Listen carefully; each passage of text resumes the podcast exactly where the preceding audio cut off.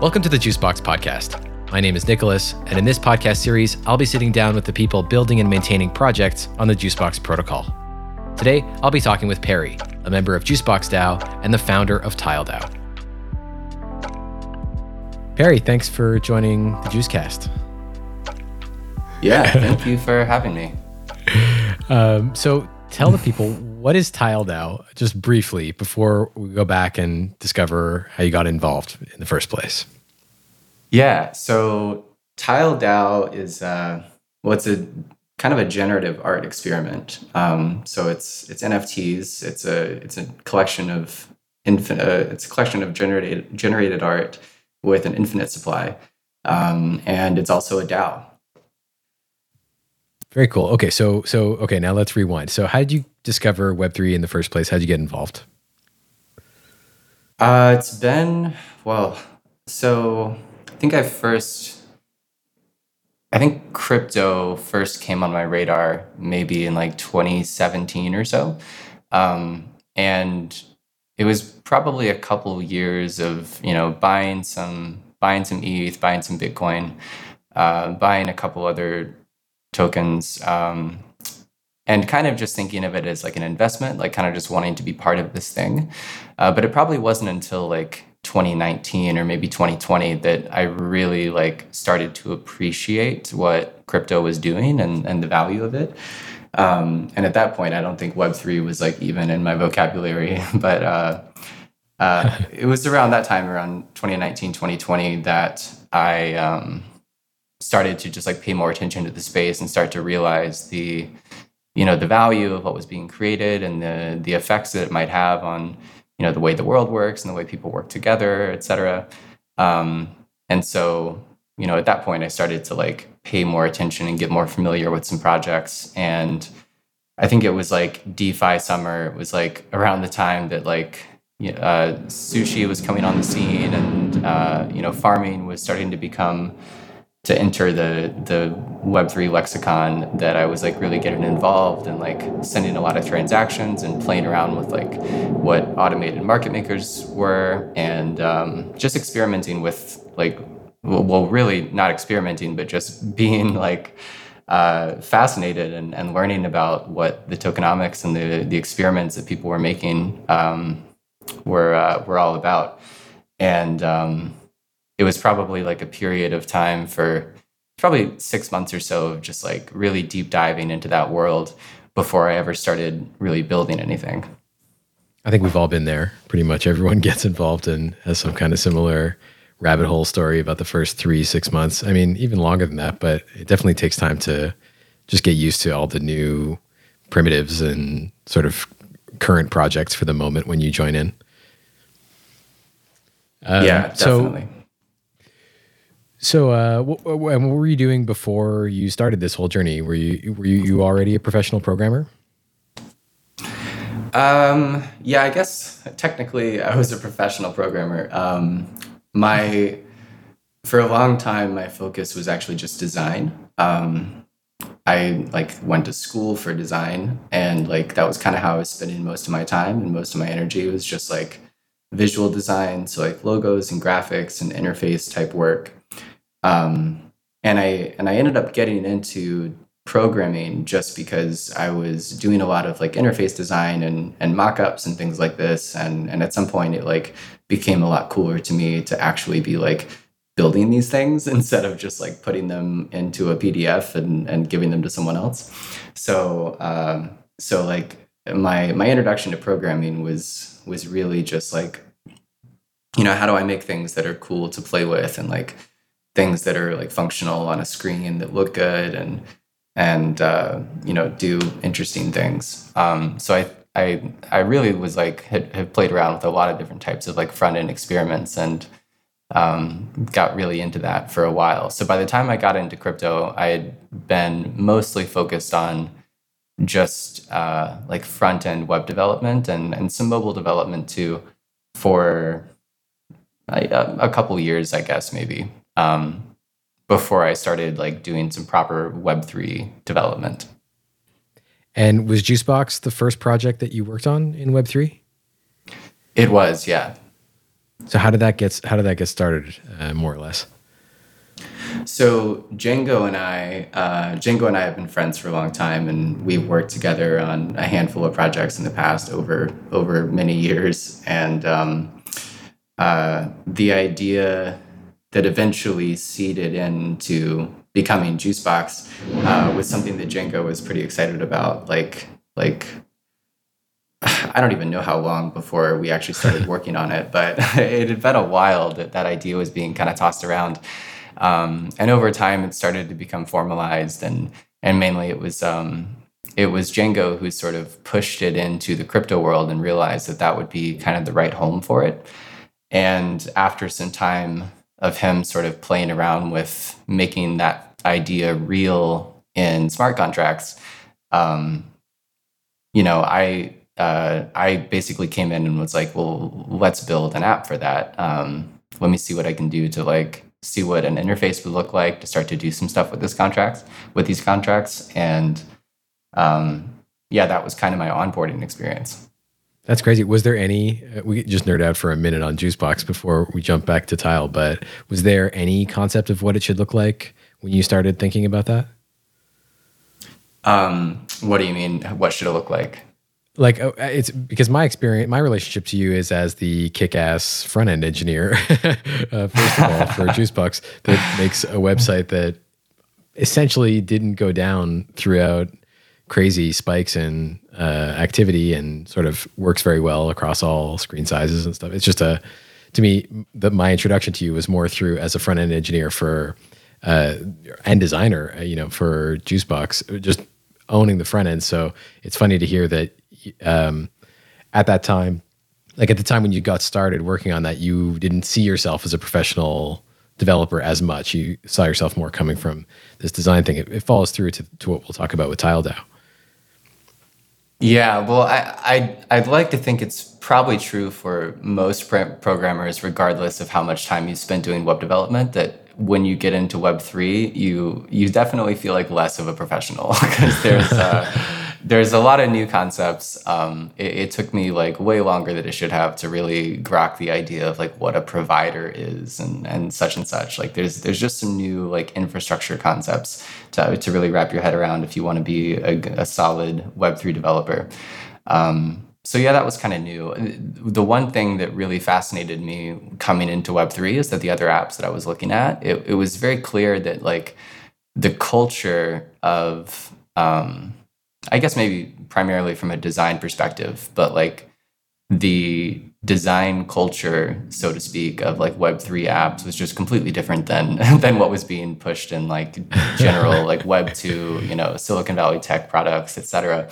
Um, you know, the the aesthetic of projects was completely thrown out the window, um, and and the branding in general, uh, which was a ton of fun to me. It was really it was really interesting, and you know, to just push slightly deeper into the nerd hole that we're in right now, like for me doing web development in the Web3 space, um, previously I was like, I think my habit of development before Web3 um, was like, I like to build, I just enjoyed building things from the ground up. Um, so, like projects that I'd be working on, like it would hardly ever cross my mind to go and like pull in another library or something like it would just be like oh how can i just build this from scratch? Um, and i think it's a habit i developed from like wanting to sort of understand things better. And you know when you're building something yourself you get a better idea of it um, and you also just have more room to tailor it to your specific purpose. Um, and it can just be kind of fun to just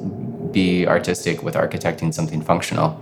Um, but when i came into web3 i found that there's like there's so many concepts that were kind of new that I was focused on perfecting that uh, I like really changed gears and was just interested in like how can I just get something that works as quickly as I can, uh, which I think is like generally a pretty healthy way of like kicking off projects. Um, and so like starting off with the Juicebox app, like everything that I might have wanted to build on my own, you know, I was just looking around like, okay, let me just pull this in from this other project and let me pull this in from wherever. Um, and I think that's, you know, the traditional sort of open source approach to building anything.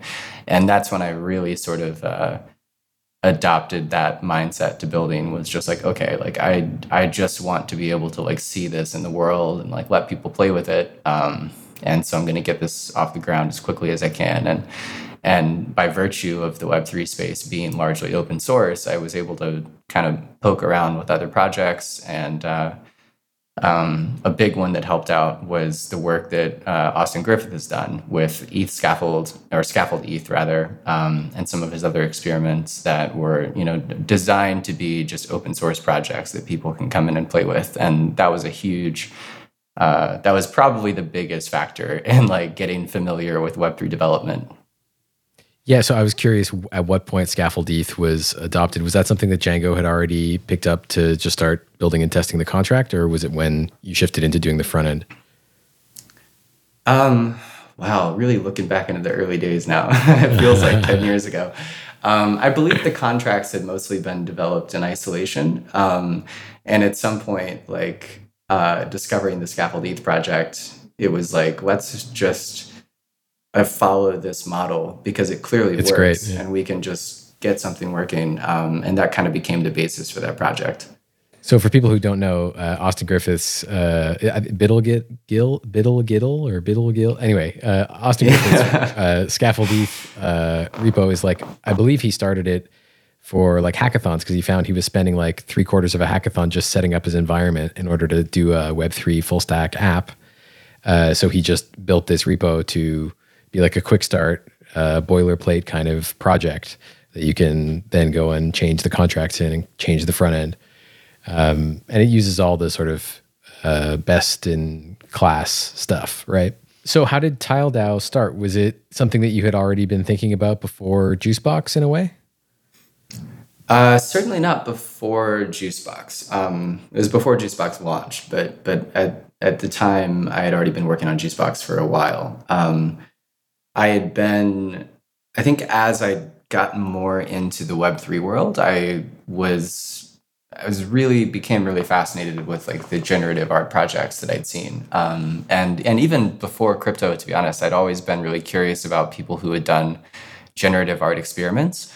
And I'd never really dived into that rabbit hole before. Um, but seeing you know the the appreciation that people had and how for those type of projects and how generative art projects were just like becoming a, a, a strong staple of of web3 culture like it was it, it felt like just a push to start experimenting with it. Um, and obviously i was like deep into building the juicebox app which was a ton of work and and i wasn't really trying to like take on you know other side projects at the time. Um, but I started working on tiles probably maybe just a, a month or two before Juicebox launch. And it was a period of time when. Um, this is around uh, summertime 2021.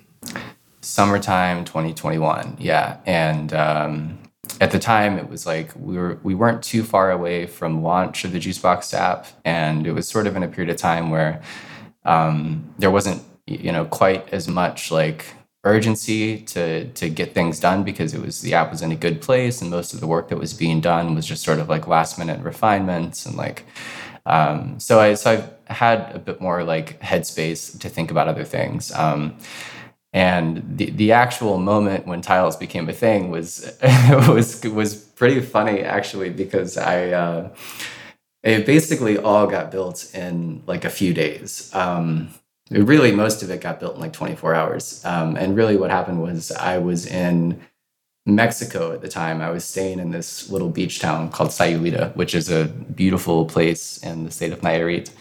And I, um, you know, I was working on the Juicebox app and, you know, also just enjoying this beach town. And uh, I got COVID while I was there.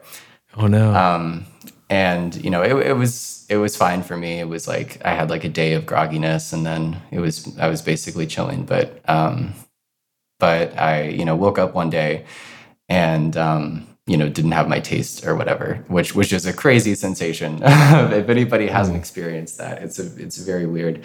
Uh, but anyways, I knew that I had COVID, and so I was like, well, um, you know, I guess I can't like hug anybody this week or whatever. like I, uh, I I'll I'll you know stay away from the masses and and do my thing and isolate more than I normally do, and and uh, and so I had like some more time on my hands because I was just kind of like sitting at home a lot. Um, and see, so okay. like a day or two into this, I was like, well, you know, it'd be fun to maybe just like use this week that I've set aside to, you know, not infect people and uh, and just like work on something fun, work on a little side thing. And so um, I decided to like take a little foray into experimenting with some generative art. Wow. So COVID, COVID caused you to invent tiles. That's crazy. COVID caused me to invent tiles. Yeah, it, it was actually a pretty direct uh, causation there. um, but I, I didn't quite have, um, I, I basically was like, um, you know, spending some time in Mexico, there's like, part of the reason that's ever, that, that I've ever been attracted to that country is like there's there's a, a, visual culture that just sort of permeates everything in in the country of Mexico and especially especially where I was staying. And um, like one night I think just having that sort of like inspiration swimming around in my head I was like curious about you know I found myself thinking about generative art and I sort of was just going to bed and like had an idea for how like uh, you know for an aesthetic for the aesthetic of tiles basically like taking some very simple shapes and some colors that i enjoyed and um, you know making it making it generative. Okay can you can you describe it visually? Can you give a basic uh, visual description of what a tile looks like for people who are listening but haven't seen one? Yeah so there's uh, if you imagine a grid like a three by three grid of nine squares um, a tile is basically this three by three grid, and each grid uh, inside it has three layers of shapes. Um, the shapes are all very simple, like the most primitive kind of geometric shapes you can make circle, um, square, you know, uh, half triangle, small circle, um, some, some very simple shapes like that. And there's a few different colors, which is just red, blue, yellow, and black. And um, the the um, the combination of shapes in each grid is is uh, it's it's so funny to describe this in like a, a primitive like language. Um, but yeah so it's each the background of every tile is just a white canvas and within each of these grids there's a few different shapes laid on top of each other and each of these very simple shapes has one of those four colors um, and and there's a few other nuances involved, but that should give you a pretty good mental picture. Got it. So it's it's sort of geometry on geometry on a grid, and then let's say because to me the minting experience is the the way into the project. So if I go to is it tiles.art? Is that the it's tiles.art? Yeah. So if I go there, how do I generate one? So tiles are generated from a 40 character hexadecimal string, which is the same type of string that's used to generate um, a, a, wallet on the Ethereum blockchain. Um, so any any wallet address on Ethereum is 40 characters. Every character is hexadecimal, meaning it's zero through nine, A through F.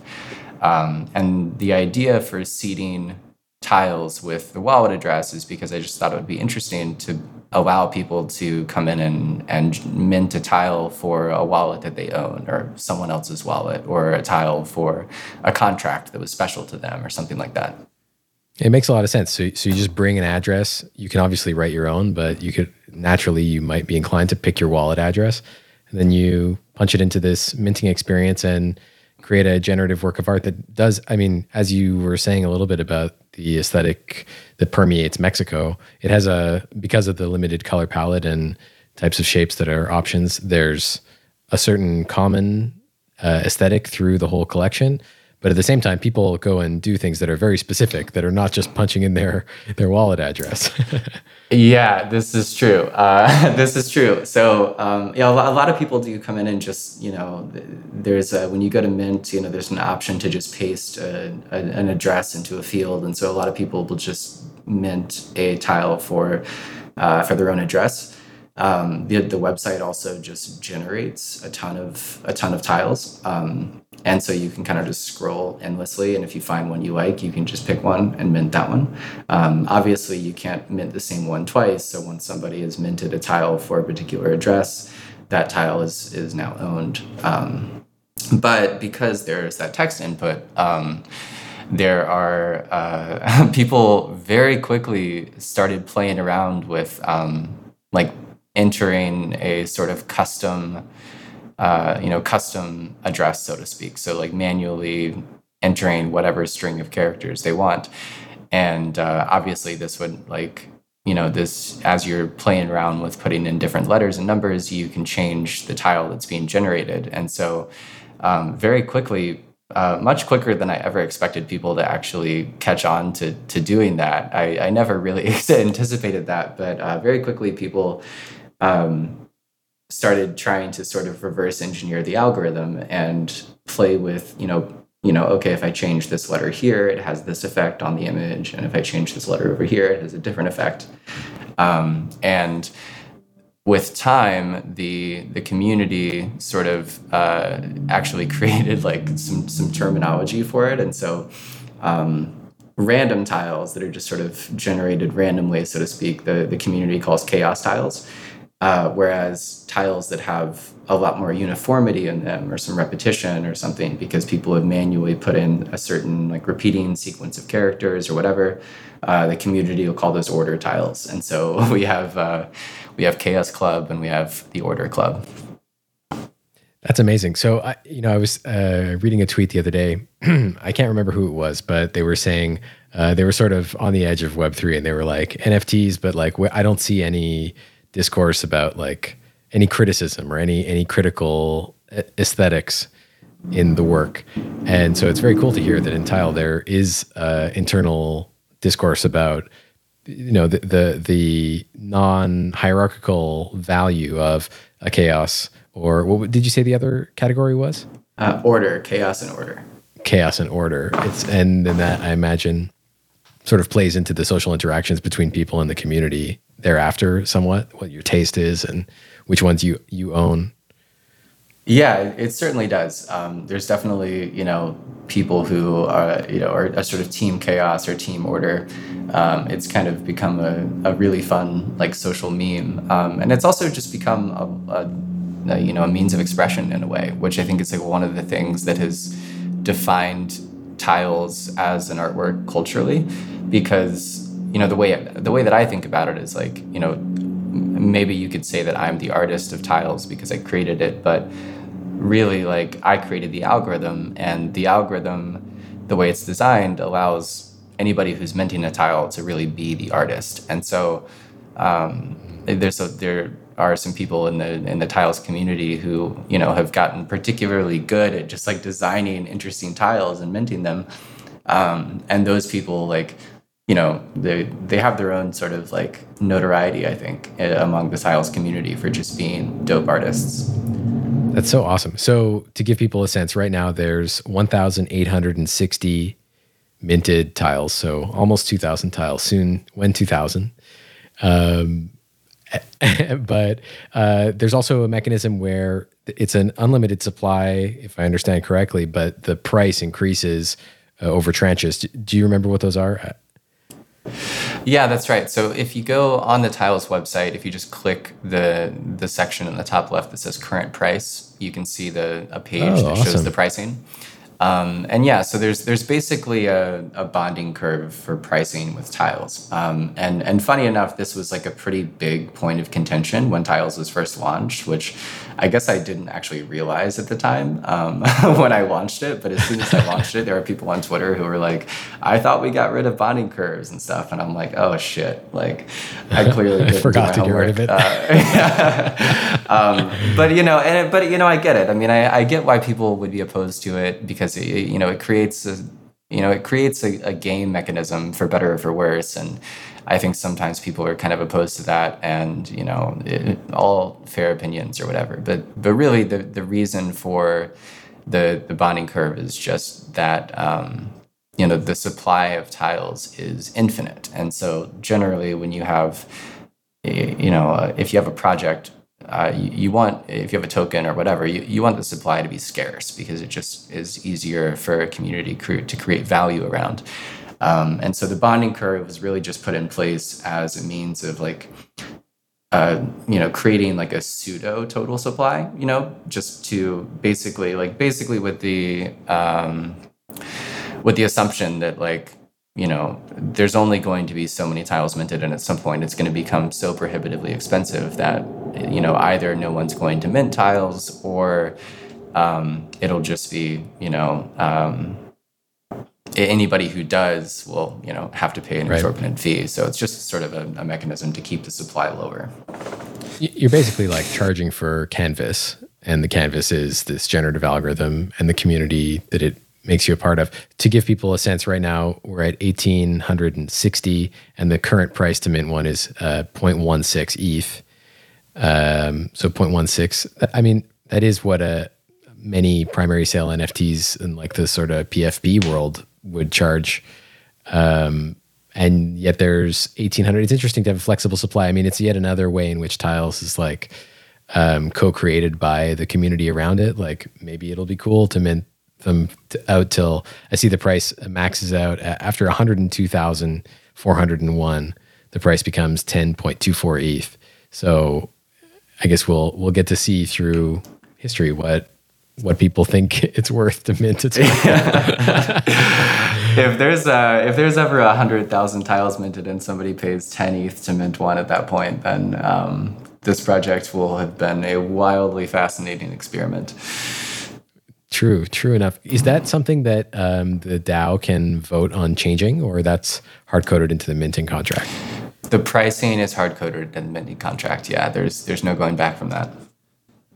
That even more interesting. A, a good constraint. I, I feel this is one thing that like from the outside people find hard to understand about NFTs is that it's like or crypto in general. It's the main thing that kept me away from crypto, which was this like hyper financialization uh, critique that it's just giving us the tools to make scarcity where we didn't need it and sort of like a internet communism kind of uh, infinitely reproducible bits should be available to all, et cetera, um, which I was most partial to um, for the longest time. Um, but there is something funny that I can't quite put my finger on about how, like, we need like humans like scarcity.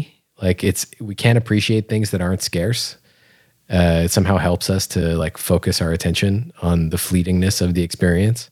So I think, think mechanisms like this, well, it is a bonding curve, but it's also sort of uh, speaking to that as as a form of art supplies, uh, not as a finished work.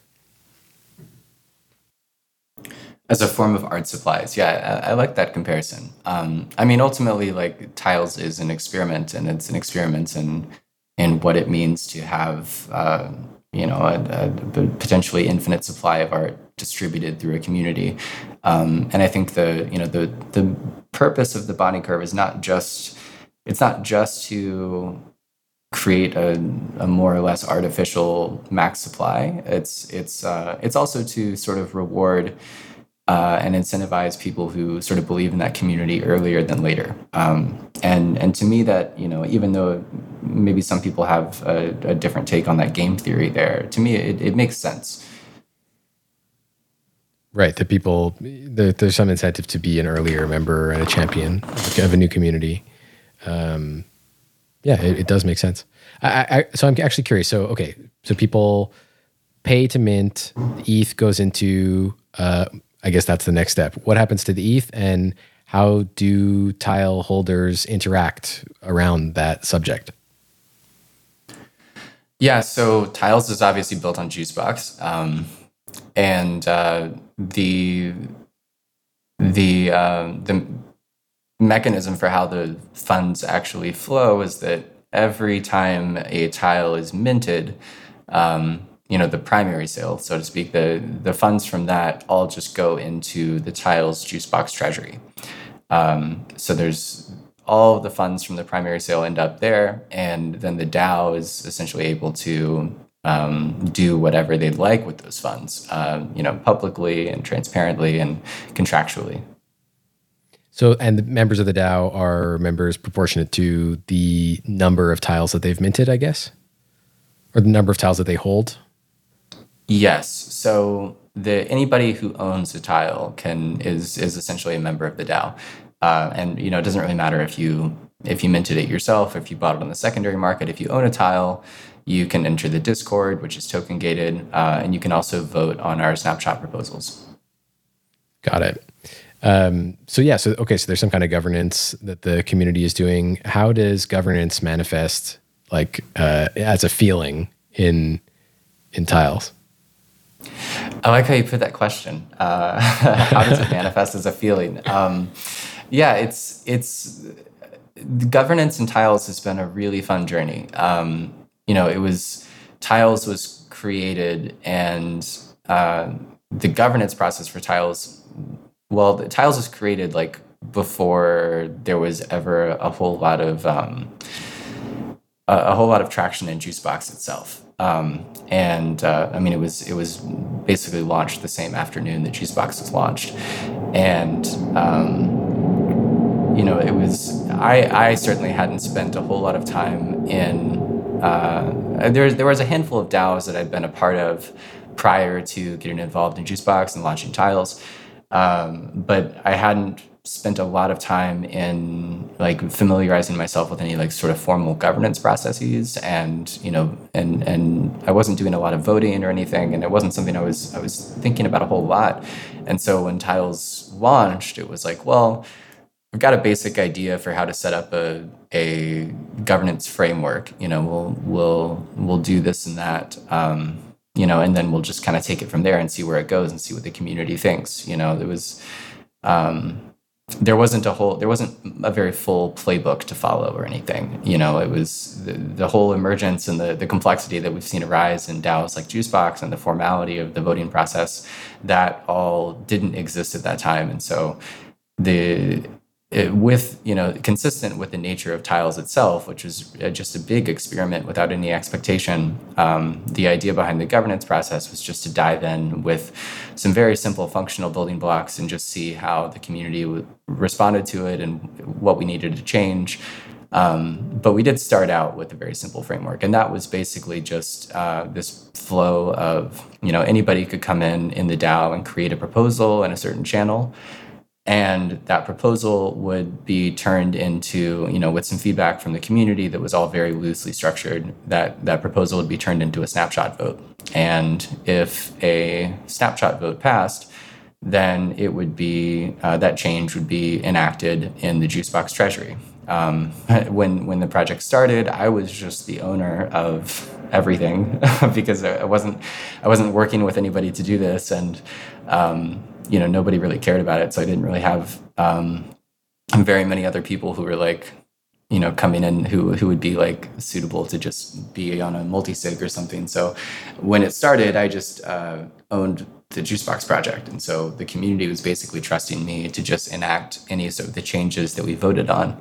Um, and then you know obviously that process evolved over time and we evolved um, you know we created a multi-sig and we transferred the ownership of the Juicebox project to the multisig. And so now there's a handful of people who were who share the responsibility of making sure that the changes that the community voted on were actually put in place for the Juicebox treasury. And you know, examples of a proposal would basically be um, either spending money on uh, some sort of project or something, uh, or spending money to pay a contributor who was coming in and, and helping out the DAO with things like community management, uh, or just you know working on a particular project, or you know in some cases just being somebody that the community valued to be you know consistently throwing out ideas and, and guiding conversation. Got it. So so let's say I buy a tile. Actually do have a tile, and go hang out in the Discord. What's the kind of conversation about? What or like what kind of channels might I see, or or what kinds of people are drawn to talk there? Yeah, the the Discord structure in Tiles is um, has grown a lot over time. It's there's a whole lot going on in there. Um, big shout out to Canu uh, Canu DAO, who I know is, has also been featured on the podcast and is a, a, big team player in the Juicebox DAO. They they definitely helped us out with a lot of structuring of the Discord early on. Um, it was like an awesome privilege to get to work with those folks uh, in in just like forming a lot of the structures that we have now. Um, but generally, there's you know there's there are some community channels where people just kind of talk about whatever they like. You know, there's there's there's a great sort of vibe in the Tile DAO where people are just down to talk about anything. Um, people are sharing music and art and you know other NFTs and all types of stuff. And then there's a big section of the Discord that's just dedicated to sort of um, you know DAO operations, so to speak, like uh, you know talking about uh, things like like growth and and the brand of the DAO itself, and um, you know how we present the things that we're doing, and also the actual projects that are being worked on. So you know anytime somebody has an idea of like, hey, we should we should do X and Y, you know, we'll generally end up creating a channel for that, and then kind of dive into it and see if it's something we can actually make happen.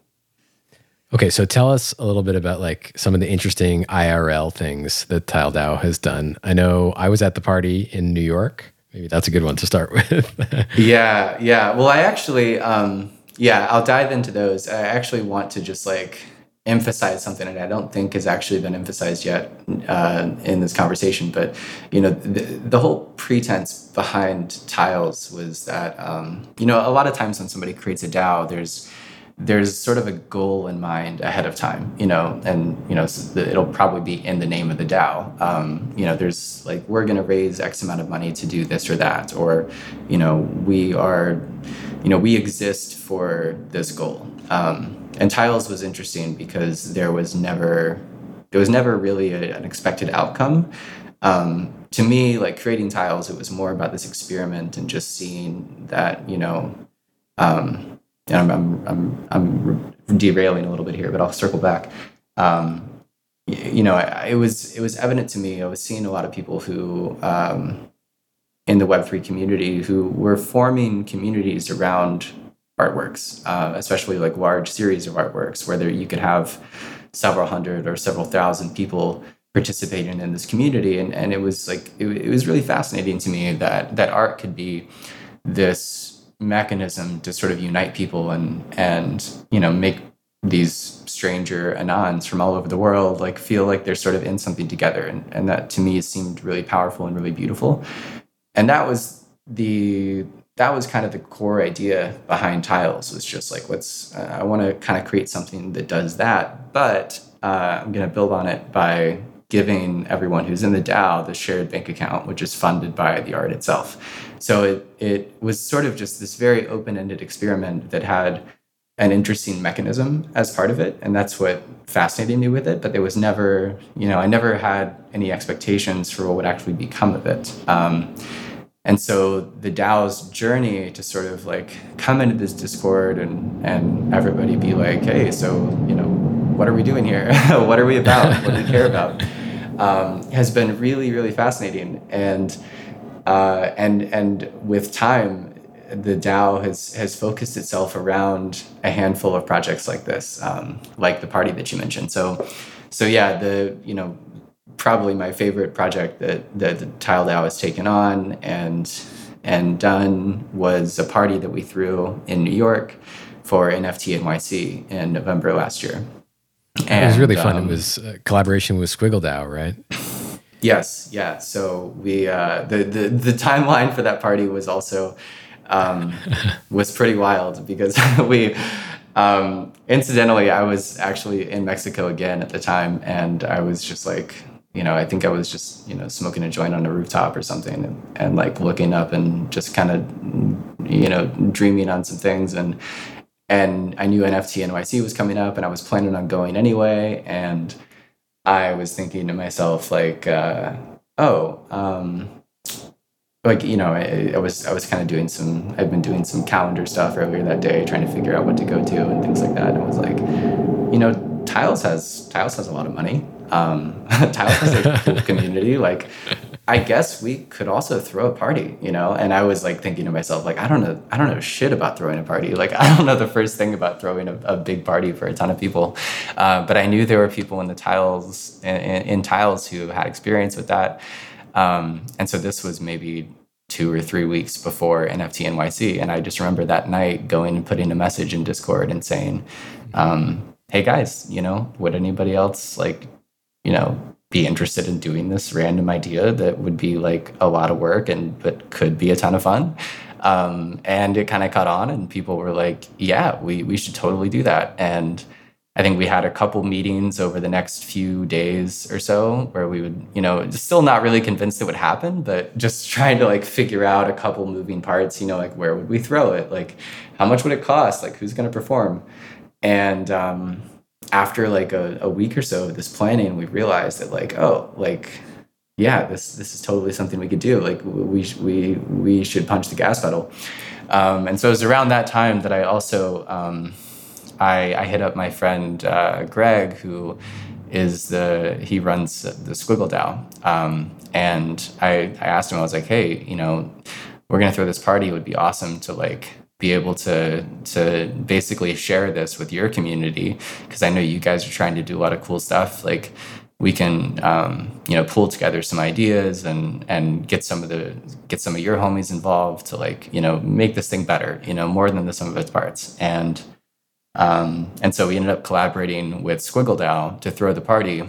And uh, we also made sure that I don't know if you could call it a collaboration. It wasn't a collaboration with FWB, Friends with Benefits, but we also um, we also made sure that anybody who is an FWB holder uh, could come too, because that's that community was uh, really my first true experience in DAOs and like inspired a lot of uh, inspired you know all the ideas that I ever had around like what Tile DAO could look like. Um, so I was also thrilled to see a lot of FWB people there. Mm, that's beautiful. There was great music. Uh, Neon Indian played. Um, there was great music. We had Alan from Neon Indian. Um, shout out to Naeem. Shout out to uh, Brady, Panther Modern, and Melissa. Yes. Um, it, it, it was a it was a it was a ton of just it was a, it was a ton happening. Uh, it was a it was a great time overall. It was a great party, but I, I don't want to give people the impression that Tile DAO is like a party DAO because I really think the projects it's most nor- known for, or at least the ones I identify with Tile DAO, like projects out in the world, are probably the murals. Um, maybe you could talk a little bit about those projects. Yeah. So one of the ideas that Tile DAO seems to have aligned around early on is just this very generally just this intersection between the web3 world and like IRL, like the IRL world, I guess. and um, and so a lot of the ideas that have been floated around in the DAO have just been have all sort of been connected to um, you know how could we bridge the world between you know NFT art and like the crypto world in general um, and people who just appreciate art but maybe don't know anything about uh, the NFT world. And uh, one of the the biggest undertaking that that's turned into has just been a series of murals that the DAO has funded, um, just in in a handful of different places. So there's um, we have one at the Hi Ho Lounge in New Orleans, uh, which is an awesome comedy spot. If you haven't been there, they've got great fries. Uh, we, um, there's a there's a spot in Burlington, North Carolina, which is um, this this really beautiful um, art studio that is used primarily to well, it's, it's a multi-purpose studio, but it's used to there's there's children's art classes there. Um, I'm not even sure what it's all being used for now. It's it's a dynamic space, but um, we have a mural painted on the side of that building, uh, and we're also in the middle of painting uh, another mural right now in Rio, Brazil, uh, which is going to be, I think, the the biggest one that we've painted so far, and it, and also kind of one of the most creative because it's got a, a really fascinating composition. It's sort of a tile integrated into some some portraits, and um, I'm really excited to see it done. It should be wrapped up in the next week or two. Very cool. So basically, the treasury is being used to fund public arts um, that are sort of tiles in the world and commissions with local arts institutions generally around the world and local artists doing the the mural painting. Yeah, exactly. And so I, I should I should make a point. Uh, I should emphasize that um, you know e- each of these mural projects is sort of like the goal behind each of these murals projects has been to sort of create a relationship with the the space that is being uh, that we're using to actually paint the mural, um, and ultimately use the murals as a, uh, a kind of a vehicle to just create a conversation or create material that would uh, make the NFT art world a bit more accessible to people who are just discovering it maybe through the physical art. Uh, and so our, our, the goal that we've kind of been working towards is once we get a, a series of murals, maybe five or six or so, um, you know, we'll we'll probably end up trying to encapsulate all that work into some type of publication or use it as some sort of um, use it to create something that can be its own sort of body of work that is more shareable and um, representative of just like the DAO's efforts as a whole. You know, before this call, I asked in Tile DAO uh, if anybody had any suggestions of questions to ask. And Sid Nexiv, I don't know if I'm pronouncing it, of course, but uh, asked, yeah, yeah. uh, they asked, um, I'd ask about cultivating a community of vibes and artistry and how that shapes the DAO's many projects, hopes, and dreams. Hehe. so I don't know if that inspires any any response from you. um, uh, so, sorry, say that say the question one more time because I, I sure sure a bit of it. Um, I'd ask about cultivating a community of vibes and artistry and how that shapes the DAO's many projects, hopes, and dreams. Oh, so yeah, I guess this so good. Shout out to Sydney. uh, um, yeah, the vibes are definitely the vibes are definitely key. Um, I think uh, something that a lot of people who've come into tiles have remarked on is that um, it's you know. The, Tile DAO is primarily made up of people who are just interested in art, you know, because that's sort of what the DAO is is centered around. Um, so it's less, you know, it's not quite the same culture of like let's say Juicebox DAO, where there's a lot more developers who are interested in the protocol, who are interested in um, you know the tokenomics of, of all the mechanisms involved in Juicebox. You know, a, a, lot of the people who come into Tiles are just interested in the art and they're interested in in the future of NFTs and, and the Web3 art world. Um, and so it's a lot of people who, uh, you know, generally people who tend to be less literate with like the the technology of of blockchain. Um, you know, can have at least uh, in my experience, I've heard those people seem to often feel like it's a little harder to get up to speed with DAOs that are more like protocol centric or developer centric. And so Tile DAO has been um, from what I can tell, like a lot of people have remarked that it's a lot more welcoming and it's a lot easier to enter and it's a lot more uh, open to just kind of random ideas. There's a lot less like judgment. There's never any sort of vibe that's like, oh, like you're clearly new here or whatever. Like, oh, you clearly don't know anything about blockchain or whatever. Um, you know, so so the vibes that have emerged over time in Tile DAO have definitely become the foundation for a lot of the awesome like conversations and ideas that have been put out in the world. Uh, and I'd be remiss if I didn't ask about Dreamland. This is a new project, right? Is it live yet?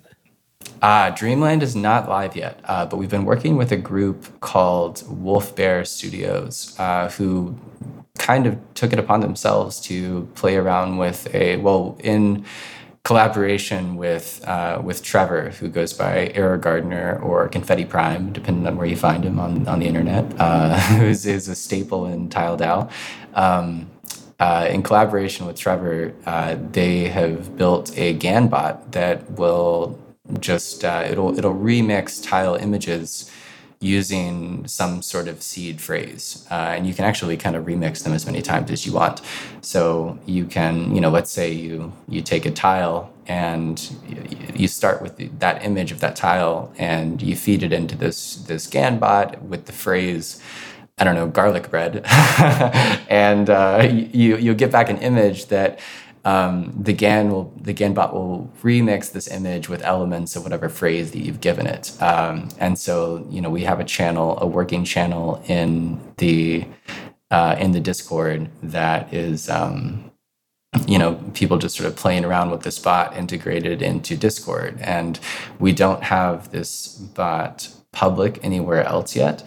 Um, but we have been playing around with what it would look like to sort of make that artwork, uh, you know, public and um, you know a, a, new project that the DAO could sort of steward into existence. So I can't say much more about it, um, but it is really exciting, and I'm I'm just like it, it's it's a really big. Uh, it's just very cool to see new things emerging in Tile DAO.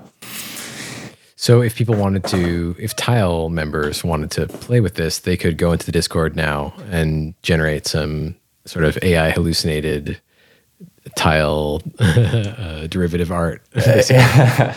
some AI hallucinated generative art. Yeah, that's exactly it. They could.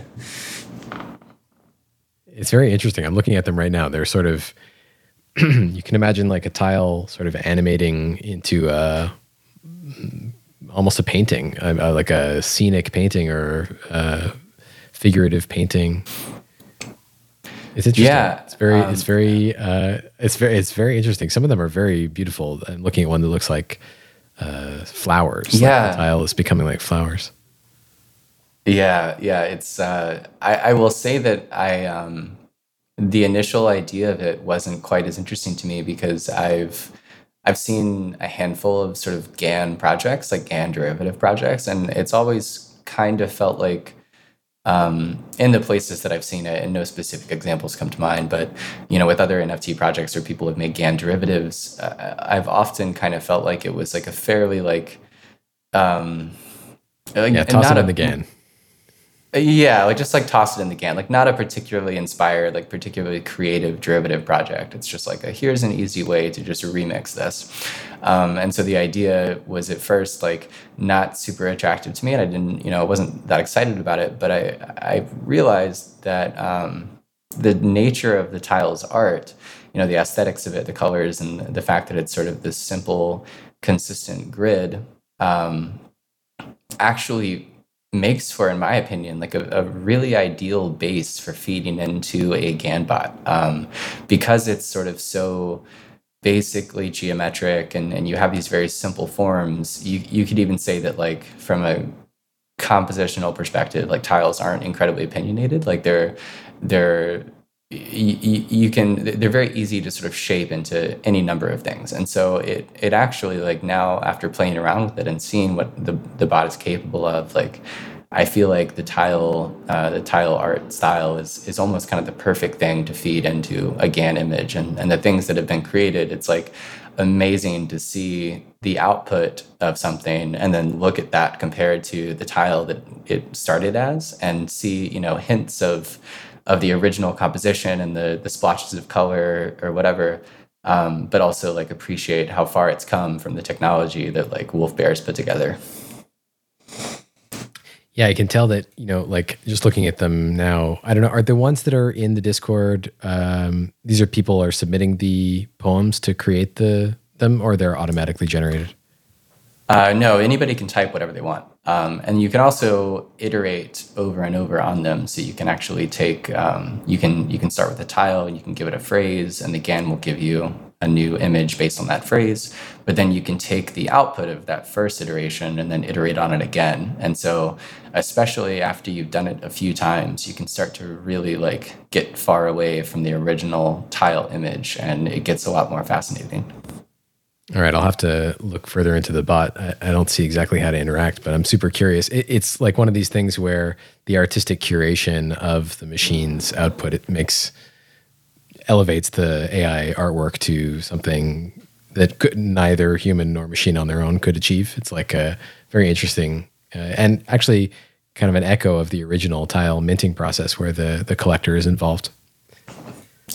Yeah, I'm I'm glad you mentioned that, and that's actually another thing that makes me feel more and more excited about this project in particular, is because it, it I realized very recently that it it feels very in line with the original. Um, you know the the original mechanism for how tiles were minted, which is that the the user, you know, the person who's interacting with it has some agency over actually creating something, and to me that that makes for a very special type of like art experience and and the fact that it's happening in, in the nft world is even cooler. So basically what i've learned about tile dao today is that it's really a dao of artists or like artists in the sense of spiritually people who are inclined to talk and surround themselves with people or i imagine find it really great to be able to find a group of people who are so like-minded to just mess around and have a something of a budget if they come up with a good enough idea to convince others in the group. Is that is that kind of what it's like? Yeah, that's a pretty good way to put it succinctly. So, uh, how have artists gotten involved? So, we talked about all these projects. There's the the party that was organized uh, last minute in New York. These mural projects, which I think are kind of the heart of of what the the DAO's sort of early uh, soul came to came to be discovered to be, and, and then this Dreamland project. So, new creative opportunities that embrace similar kind of um, authorial control uh, shared with the the person uh, co-creating the artwork through the minting process. Um, is there anything else that comes to mind that these kind of arts people who are drawn to this DAO get up to hanging out? Um, I think that's the that that feels like the the meat of it. Um, you know, uh, the other only other thing I'd add, I think, is just that like it's it's I'm kind of astounded by the number of people who sort of showed up into the Tiles Discord who basically just said like, you know, hey, I see people talking about this project, and it seemed like I it seemed like the type of thing I wanted to really be a part of, and so like. Uh, you know, for some people, I think the art itself is even maybe kind of secondary. There, there's certainly been a community that's formed around it that has has gotten strong and and attracted people. You know, in itself, I think a lot of the people who joined Tiles might have joined Tiles regardless of what the art actually looked like, uh, but they just sort of saw it as this artistic launch pad. Yeah, it definitely does have an energy coming off of it from the people who share their experiences and uh, encourage others to to join in. If somebody wants to get involved, what's the the number one thing they should do? The number one thing is to buy a tile. uh, you, you, need a tile to be in the Discord. Um, but once you have that, uh, you can you can go to the Discord and you know you can verify your tile ownership there, um, and and that's it. I mean, you hit the ground running after that.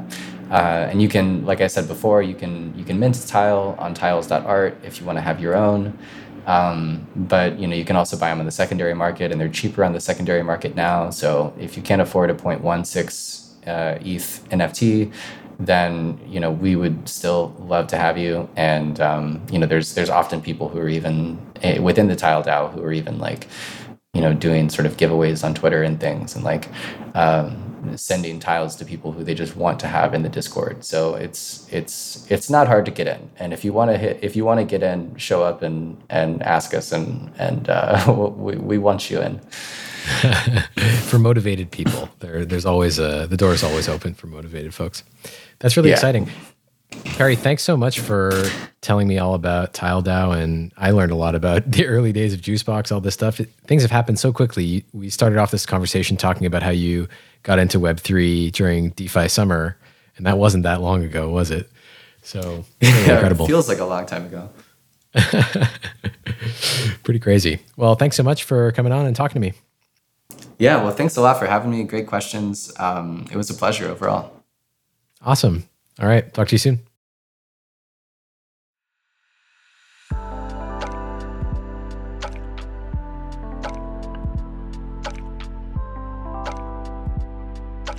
Thanks for tuning in to today's episode of the Juicebox podcast. You can find us online at juicebox.money and on Twitter at juiceboxeth. Join the conversation at discord.gg slash juicebox. The Juicebox podcast is for educational, informational, and entertainment purposes only. Views expressed by guests and the host do not reflect the views of Juicebox DAO or the Juicebox podcast. The Juicebox podcast is not investment advice or a solicitation to make any financial decisions. Projects on the Juicebox protocol are not vetted by Juicebox DAO.